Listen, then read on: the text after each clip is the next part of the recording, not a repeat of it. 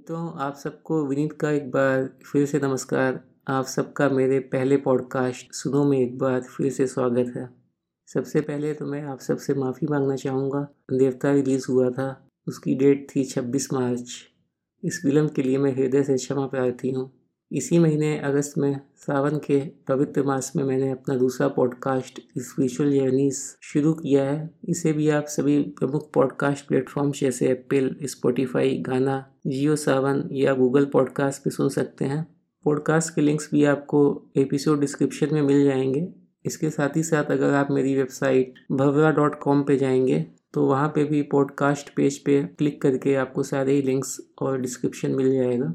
अगर आप पॉडकास्ट को फॉलो करेंगे तो आपके डैशबोर्ड पर हमेशा ही नए एपिसोड्स आपको मिलते रहेंगे और आप आसानी से सुन सकते हैं। हाँ अगर आप सर्च भी करना चाहें तो अपने पसंदीदा पॉडकास्ट प्लेटफॉर्म पे सर्च टैब में जाके सुनो स्पेस विनीत टाइप करें या spiritual journeys space Vineet type करें। उसके बाद एंटर करें तो आपको पॉडकास्ट ईजिली खुल जाएगा।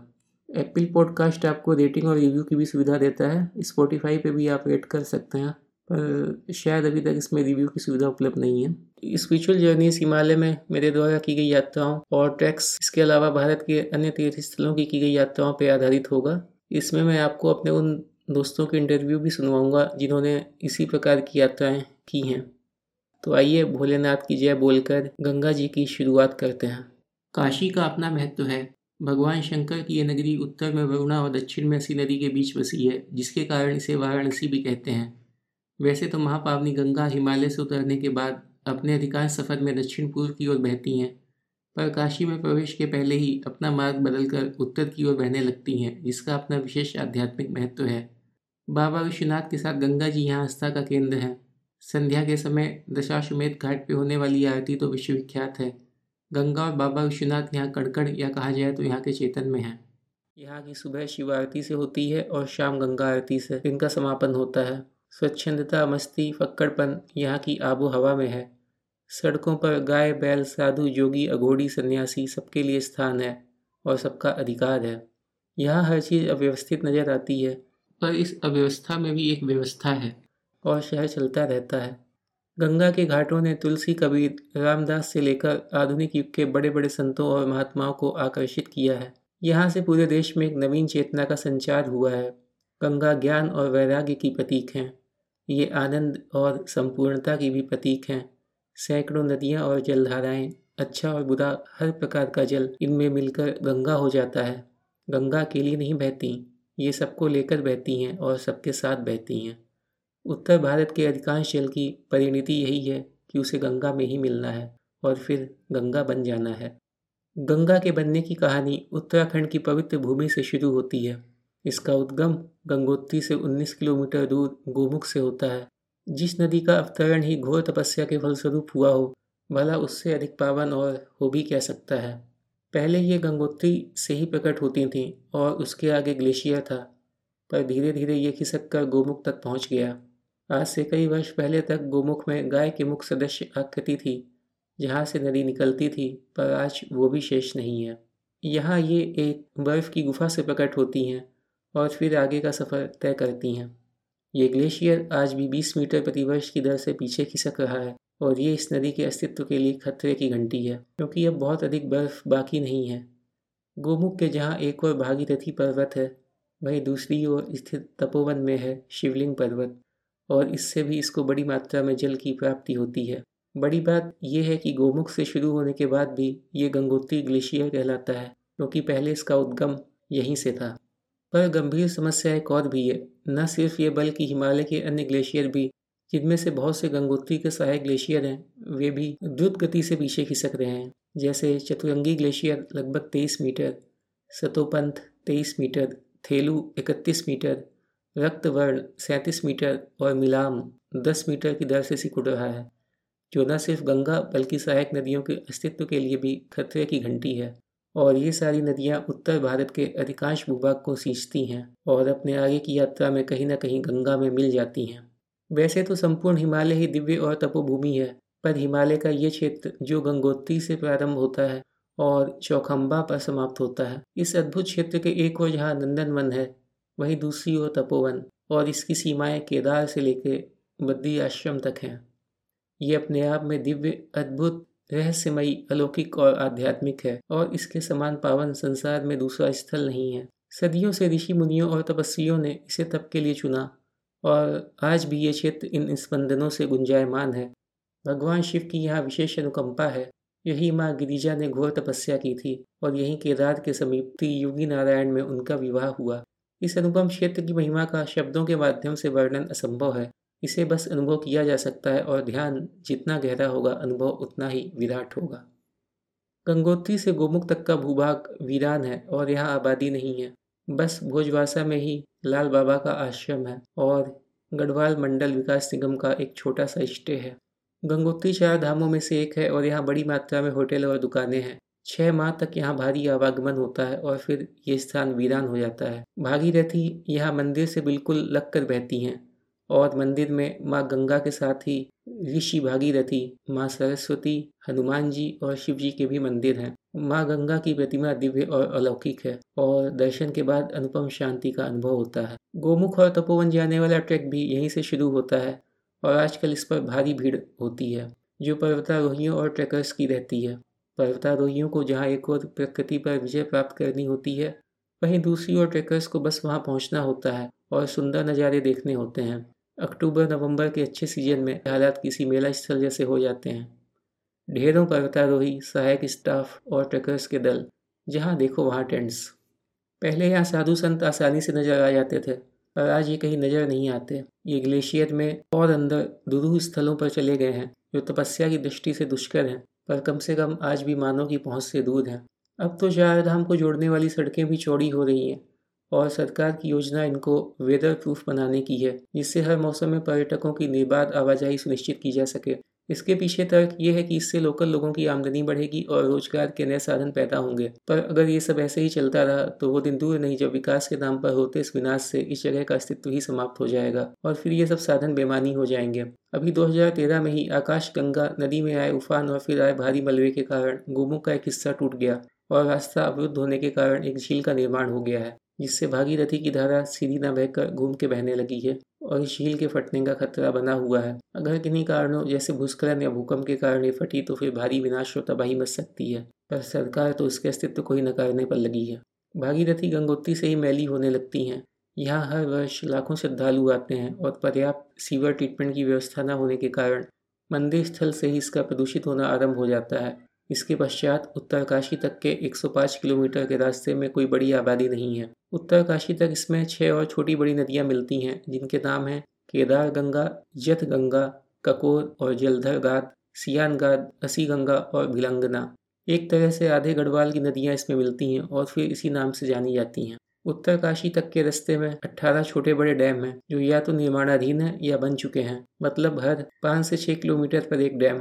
और वो भी हिमालय की इतनी ऊंचाई और संवेदनशील क्षेत्र में। इनके कारण यहाँ एक और पर्वतों पर दबाव बढ़ रहा है, जिससे जगह जगह भूस्खलन हो रहे हैं। वहीं दूसरी ओर गाद की मात्रा बढ़ने से नदी का जल स्तर बढ़ रहा है, जहाँ डैम के आसपास के सभी गाँव डूब चुके हैं। वहीं डैम के पहले भी जल स्तर बढ़ने से लोगों का पलायन जारी है। पानी रुकने व बहाव में कमी के कारण इसकी गुणवत्ता भी प्रभावित हो रही है और नदी के पारिस्थितिक तंत्र पर विपरीत प्रभाव पड़ रहा है। बहुत से जलीय जीव और मछलियाँ विलुप्त हो गई हैं और अन्य विलुप्ति की कगार पर हैं।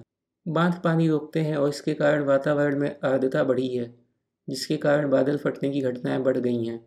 टिहरी डैम तो आपने सुना ही होगा, ये बड़ा डैम भागीरथी पर ही बना है और विश्व का पांचवा सबसे ऊँचा बाँध है। इसके पूर्व में इतनी बड़ी और गहरी झील बनी है जिसकी आप कल्पना भी नहीं कर सकते। और अब यहाँ वाटर स्पोर्ट्स फैसिलिटी विकसित करने की तैयारी है। यही पर्यावरणविद श्री सुंदरलाल बहुगुड़ा ने चिपको आंदोलन चलाया था, पर उनकी पुकार बाँध को बनने से नहीं रोक सकी और समूचा टिहरी उसमें समा गया। कभी कभी शोषण करने की चाह इतनी बलवती हो जाती है कि हम संसाधनों का समूल विनाश ही कर डालते हैं। और ये सब हिमालय में हर जगह हो रहा है। विकास के नाम पर पहाड़ तोड़े जा रहे हैं, नदियाँ बांधी जा रही हैं और जंगल काटे जा रहे हैं। आप गढ़वाल में कहीं भी चले जाएँ, इसके आपको साक्षात दर्शन होंगे। हर कोई हिमालय के विध्वंस पर उतारू है, जबकि देश की तीन चौथाई आबादी इससे निकली नदियों के जल पर निर्भर है। ये नदियाँ न सिर्फ़ करोड़ों लोगों की प्यास बुझाती हैं, अपितु इनसे सिंची धरती पर दुनिया के सबसे उपजाऊ खेती के मैदान हैं, जिनका अन्न देश के अधिकांश लोगों की भूख मिटाता है। तो हम अन्न जल दोनों के लिए इसी पर निर्भर हैं। फिर भी आश्चर्य की बात कि इसकी दुर्दशा हमारे लिए कोई मायने ही नहीं रखती। या तो हम पूरी तरह से अनजान हैं, या बेपरवाह, जो व्यर्थ की बातों में उलझे हुए हैं, और जिन बातों से हमारा सरोकार है, उन्हें ही भूले पड़े हैं। इसी प्रकार इन अट्ठारह बानों से मुक्त हो भागीरथी आगे की यात्रा शुरू करती है, और अत्यंत पावन देवप्रयाग पहुँचती है, जहाँ इसके गंगा बनने की शुरुआत होती है, पर इसके पहले हमें थोड़ा उत्तर पूर्व की ओर चलना पड़ेगा। केदार घाटी बर्फ़ से लदी दिव्य केदार पर्वत श्रृंखलाओं के बेस में है कांति सरोवर। इन्हीं पर्वतमालाओं की पिघलती बर्फ़ से इस सरोवर का निर्माण हुआ है और इससे निकलती है मंदाकिनी। केदार घाटी एक तपोभूमि है, जिसके सौंदर्य का वर्णन करना संभव नहीं। बेतरतीब विकास और यात्रा समय अनवरत उड़ते हेलीकॉप्टर्स के गर्जन के बीच भी आप इसके पवित्र स्पंदन अनुभव कर सकते हैं। 2013 में आए भारी विनाश के निशान आज भी यहाँ मौजूद हैं। जब पूरी की पूरी केदार घाटी मंदाकिनी के सैलाब में बह गई थी। मंदाकिनी का शाब्दिक अर्थ होता है, वो जो मंद मंद बहती है। पर अत्यधिक होते पर्यावरण विनाश को शायद ये सह नहीं पाई और एक तरह से हमें सुधरने की चेतावनी दी, पर हम कहाँ सुधरने वाले हैं? कांति सरोवर फटा और उससे निकलते जल ने प्रपात का रूप ले लिया। आगे पड़ने वाले डैमों ने जल को रोकने का प्रयास किया। फलस्वरूप इसका स्तर और भी बढ़ा। और इसने भीषण कटान की। किनारे के पेड़ और पर्वत बहा डाले और इनसे निकले मलबे ने जल स्तर में और भी वृद्धि की और आगे चलकर इसके परिणाम भीषण आपदा के रूप में सामने आए। आज सरकार श्री केदारनाथ मंदिर को सुरक्षित करने के लिए मंदिर के चारों ओर सेफ्टी वॉल बना रही है, पर यह भूल जाती है कि मंदिर तो स्वयं सुरक्षित है। अगर आने वाले समय में ऐसी आपदाओं से बचना है तो इन बांधों को हटाना पड़ेगा। इनसे सर्वथा नुकसान ही है। भारी पर्यावरण का नुकसान, पारिस्थितिक तंत्र का नुकसान और इनके कारण आने वाली आपदाएँ और इनसे जितनी जन धन की हानि होती है, वो अकल्पनीय है। इन सब की बहुत छोटी मात्रा में इतने सोलर प्लांट लग जाएँगे कि पर्याप्त बिजली मिलने लगेगी। केदार घाटी से 75 किलोमीटर आगे रुद्रप्रयाग में मंदाकिनी का अलकनंदा से मिलन होता है। अलकनंदा का बद्रिकाश्रम से भी पहले सतोपन झील से उद्भव होता है और माना में सरस्वती नदी इसमें मिलती है। अलकनंदा में ही आदि शंकराचार्य को भगवान श्री हरि विष्णु की शालीग्राम की मूर्ति मिली थी, जो बद्रिकाश्रम में स्थापित है। बद्रीनाथ धाम से 20 किलोमीटर आगे विष्णुप्रयाग में धौली गंगा नदी इसमें मिलती है। इसके आगे नंदप्रयाग में नंदाकिनी कर्णप्रयाग में पिंडर और फिर रुद्रप्रयाग में मंदाकिनी का मिलन होता है। इसके पश्चात अलकनंदा देवप्रयाग तक की यात्रा पर निकल पड़ती है। इस एक किलोमीटर की यात्रा में बहुत से छोटे बड़े डैम पड़ते हैं। फ़िलहाल कुल मिलाकर सैंतीस बाँध प्रस्तावित हैं, जिनमें से कुछ तो संचालन में हैं और कुछ निर्माणाधीन हैं। इसके अलावा तेईस और नए बाँध प्रस्तावित हैं, जिनसे इसके और सहायक नदियों के जल का पूरी तरह से दोहन किया जा सके। अलकनंदा के तट पर स्थित प्रमुख नगरों में जोशीमठ, रुद्रप्रयाग और श्रीनगर हैं। श्रीनगर तो गढ़वाल का सबसे बड़ा शहर है और पहले इसकी राजधानी था। इन सब नगरों में जल निकासी और शोधन की उचित व्यवस्था न होने के कारण सारा जल इसी में मिलता है। श्रीनगर में ही 330 मेगावाट का अलकनंदा हाइड्रो इलेक्ट्रिक डैम है, जिसके निर्माण के समय 16 जून 2013 को माता धारी देवी जी के मूल मंदिर को नष्ट किया गया और मूर्ति हटने के कुछ घंटों के अंदर ही देश ने अपने इतिहास के सबसे भीषण जल प्रलय का सामना किया। धारी देवी उत्तराखंड की आराध्य देवी हैं और यहाँ की रक्षक देवी मानी जाती हैं। इसी प्रकार का एक प्रयास सन अठारह सौ बयासी में भी हुआ था और उस समय भी केदारनाथ धाम में भूकंप आया था। अब फिर से इसी स्थान पर प्लेटफॉर्म बनाकर देवी जी का मंदिर पुनः बनाया गया है और प्रतिमा स्थापित की गई। इन सारे बांधों के फलस्वरूप नदी का मूल स्वरूप विकृत हो रहा है। गाद बढ़ने से पानी मटमैला हो गया है और जलस्तर बढ़ने से किनारे बसे शहरों, गाँवों में पलायन का खतरा मंडरा रहा है। कई तरह की आपदाओं से जनता को रोज दो चार होना पड़ता है। निर्माणाधीन ऑल वेदर रोड के कारण विस्फोट कर पहाड़ तोड़े जा रहे हैं और जंगल काटे जा रहे हैं। इससे पूरे के पूरे हिमालय का अस्तित्व ही खतरे में पड़ गया है। अब जब चारों धामों के कपाट छह महीने बंद रहते हैं और भारी बर्फबारी होती है तो पर्यटकों के जाने का तो सवाल ही पैदा नहीं होता। फिर ऑल वेदर रोड का क्या औचित्य और ये किसके लिए है? क्या ऑल वेदर रोड भूस्खलन के कारण बंद नहीं होगी या बर्फबारी में भी चलती रहेगी? या ये हिमालय के बहुमूल्य संसाधनों जैसे दुर्लभ लकड़ी खनिज और चट्टानों के दोहन के लिए है। आज ज़रूरत है कि सड़क किनारे जहाँ भी अधिक आबादी है या संकरापन है, वहाँ या तो बाईपास बनाए जाएँ या उन्हें चौड़ा किया जाए। और ये भी समस्या टूरिस्ट सीज़न में ही आती है। इतना सा काम करने से परेशानी से छुटकारा मिल सकता है और भीषण विनाश से बचा जा सकता है। और आखिर समझ नहीं आता कि इन सबके पीछे असली मनसा क्या है। क्या सरकार यहाँ आने वाले असंख्य श्रद्धालुओं से टोल वसूलना चाहती है? ये तो भविष्य ही बताएगा। नदियाँ स्वच्छंद भाव पसंद करती हैं। बंधन इन्हें रास नहीं आते और समय समय पर इन्होंने बंधन तोड़ अपनी स्वतंत्रता हासिल की है और इसकी परिणति भयंकर विनाश के रूप में सामने आई है। पर हमने इन सबसे कुछ नहीं सीखा।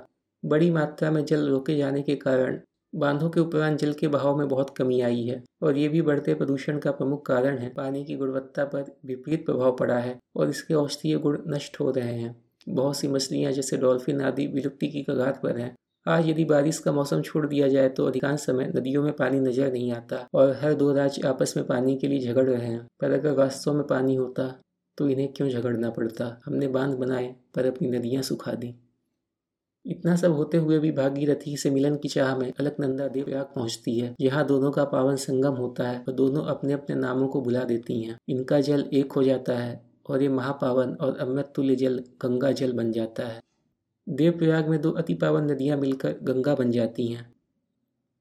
इस प्रकार देवभूमि की सभी छोटी बड़ी नदियों का पानी गंगा में मिल जाता है, या यूँ कहा जाए कि गंगा देवभूमि की समस्त नदियों से मिलकर बनी है, जो अपनी यात्राओं में कहीं ना कहीं इसमें मिलती हैं और स्वयं भी गंगा बन जाती हैं। देवप्रयाग से उतरती गंगा जी ऋषिकेश होते हुए हरिद्वार की पावन धरती पर प्रवेश करती हैं। इनके पीछे पहाड़ों में प्रवेश का द्वार और आगे मैदान। यहाँ से ये बहुत से छोटे बड़े शहरों जैसे रूडकी गढ़मुक्तेश्वर, कन्नौज होती हुई कानपुर पहुँचती हैं, जहाँ ये सर्वाधिक प्रदूषित होती हैं। कानपुर से बहुत पहले राम गंगा नदी मिलती है। तत्पश्चात प्रयागराज में गंगा और यमुना जी का पावन संगम होता है। गंगा जहाँ एक और ज्ञान और वैराग्य की प्रतीक हैं। वहीं यमुना जी हिमालय से निकलकर ब्रज में भगवान श्री कृष्ण जी की लीला देखने के लोक में मथुरा की ओर मुड़ गईं। ये जीवंतता, प्रेम और भक्ति की प्रतीक हैं। मथुरा से पहले इन्हें दिल्ली और बाद में आगरा से भी गुजरना पड़ा, जहाँ ये सर्वाधिक प्रदूषित हुई। माँ गंगा का हृदय इतना विशाल है कि यमुना जी भी इनमें समाहित हो गई और अपना अस्तित्व खोकर गंगा में मिल गई और गंगा बन गई। ज्ञान और प्रेम का मिलन वास्तव में ऐसा ही है जैसा भक्त और भगवान का मिलन, और इसीलिए प्रयाग सभी तीर्थों का राजा कहलाया। इसी पवित्र भूमि पर बड़े बड़े ऋषियों और मुनियों ने तप किया, और इनमें से एक थे ऋषि भारद्वाज। वनवास जाते समय प्रभु श्री राम ने कुछ समय यहीं व्यतीत किया। यही संगम के तट पर लेटे हुए हनुमान जी का प्रसिद्ध मंदिर है। यहाँ से पूर्व की ओर बहती हुई गंगा जी मिर्जापुर होती हुई वाराणसी तक पहुँचती हैं और थोड़ा पहले ही अपना रुख उत्तर की ओर मोड़ लेती हैं। मानो यहाँ आकर उन्हें वापस हिमालय की याद आ गई। या बाबा विश्वनाथ की नगरी में बहने की चाह उन्हें यहाँ खींच लाई? यहाँ से आगे की यात्रा में दर्जनों छोटी बड़ी नदियाँ जैसे तमसा, गोमती, घाघरा, सोन, गंडकी और कोसी आकर मिलती हैं और सब अपना अस्तित्व भुलाकर गंगा बन जाती हैं। पर इन सबने गंगा बनने से पहले लंबा रास्ता तय किया है। बिहार की धरती से होती हुई ये बंगाल पहुँचती हैं और फिर बांग्लादेश, यहाँ गंगा और ब्रह्मपुत्र का मिलन होता है और फिर ये नदी बंगाल की खाड़ी या महासागर में मिलकर अपनी यात्रा को विराम देती है। तो इस प्रकार न सिर्फ़ अधिकांश हिमालय की नदियाँ, बल्कि बहुत सी मध्य भारत की नदियाँ भी गंगा में मिलती हैं और ये नदी उत्तर भारत के अधिकांश भूभाग की प्यास बुझाती है और उसे सींचती है। एक तरह से देश की आधे से अधिक आबादी की संजीवनी है। हिमालय की बर्फीली चोटियाँ और पर्वत श्रृंखलाएँ भगवान शिव की जटाओं की भांति ही हैं और इनसे उतरता पावन जल गंगा कहलाता है। इसकी महत्ता को न समझते हुए हम इसमें कई तरह का खतरनाक रसायन जैसे टेनरियों और फैक्ट्रियों से निकला अपशिष्ट, नाले, पॉलीथीन, कचरा सब मिलाते हैं और इसे सब प्रकार से प्रदूषित करते हैं, जो इसके बाहरी स्वरूप में दिखाई भी पड़ता है। इतना सब होने के बाद भी इस जल की प्रकृति नहीं बदलती। इसकी आत्मा और प्रभाव वैसा ही है। एक सच्चे संत की भांति ये सदा परोपकारी है और सदा कल्याणकारी है। चाहे आप इसके साथ कैसा ही व्यवहार क्यों ना करें, ये अपनी प्रकृति नहीं छोड़ता और इसीलिए गंगा हमारे लिए पूजनीय है, वंदनीय है, दैवीय है और माता है। इसी लोक महत्व और जनभावना को ध्यान रखते हुए इसकी सफ़ाई की बहुत सी कागज़ी सरकारी परियोजनाएँ चलाई गईं। हज़ारों करोड़ों का खेल भी हुआ। काशी की पवित्र धरती से भी हुंकार भरी गई, पर नतीजा अधिक नहीं निकला। भारत में शायद ही इतना धन कभी किसी और योजना या कार्य में खर्च हुआ हो जितना इस नदी की सफ़ाई के नाम पर। पर आखिर नदी साफ़ क्यों नहीं हुई और धन कहाँ गया? इन सब का कोई हिसाब नहीं, कोई ऑडिट नहीं, कोई अभिलेख नहीं और शायद भारत का ये सबसे बड़ा घोटाला हो जो बीसियों वर्षों से चला आ रहा है, जिसकी कहीं कोई चर्चा ही नहीं है। और वास्तव में कैसे इसे स्वच्छ या स्वस्थ किया जा सकता है, इस बारे में बिना जाने समझे बड़ी बड़ी बातें की जा रही हैं। दसियों कमेटियाँ और कमीशन बने और उनकी सिफारिशें फाइलों में धूल खा रही हैं।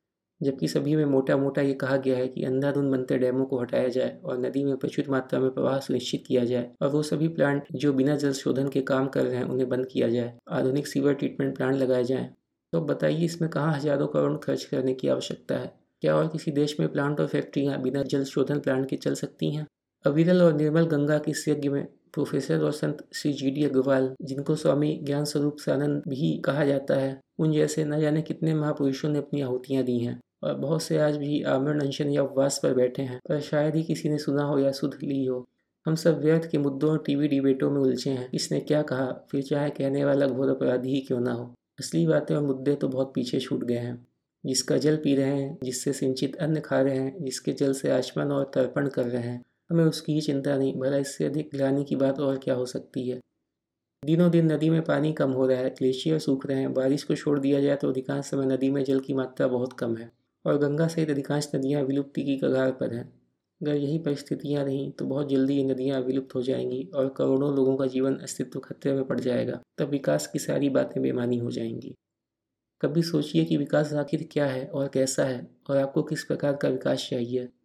अगर हिमालय को हिम रहित कर, उसके जंगल काट कर, उसका अस्तित्व खतरे में डालकर नदियों को सुखा कर आपको विकास करना है, ऐसा ही विकास आपको चाहिए तो फिर इससे आप बहुत दिन नहीं जी पाएँगे। आज जल और हवा दोनों ही प्रदूषित हो चुकी है। लाखों लोगों का अस्तित्व खतरे पर है। वे दवाओं के भरोसे जीवित हैं और दिन प्रतिदिन ये परिस्थिति और भी विकट होती चली जा रही है और ये अंधाधुंध और अनियंत्रित विकास ही आपके जीवन का सबसे बड़ा दुश्मन बनकर उभरा है। इसके मूल में भी अनियंत्रित जनसंख्या और लालच ही है। अगर आपका घर है, परिवार है, बच्चे हैं तो उनके भविष्य की चिंता कीजिए, क्योंकि यह प्राकृतिक संसाधन विलुप्ति की कगार पर है। जनसंख्या नियंत्रण के लिए प्रयास किए जाने की आवश्यकता है। तो आइए मिलकर प्रयास करें इन सब मुद्दों को व्यापक रूप से उठाकर बड़ा प्रश्न बनाएँ और ये रोज़मर्रा के चर्चा के विषय बनने चाहिए, जिससे टीवी बहस के मुद्दे बने और सरकार पर सही में कुछ दबाव बने, तभी कुछ परिणाम प्राप्त होगा। जय गंगा मैया, जय भोलेनाथ। पाप हरि दुरितारी, तरंगधारी, शैल पचारी, गिरिराज गुहा विदारी झंकारकारी, हरिपाद रजापहारी, गंगा पुनातु सततम शुभकारी वारी। ओम नमः शिवाय, हर हर महादेव।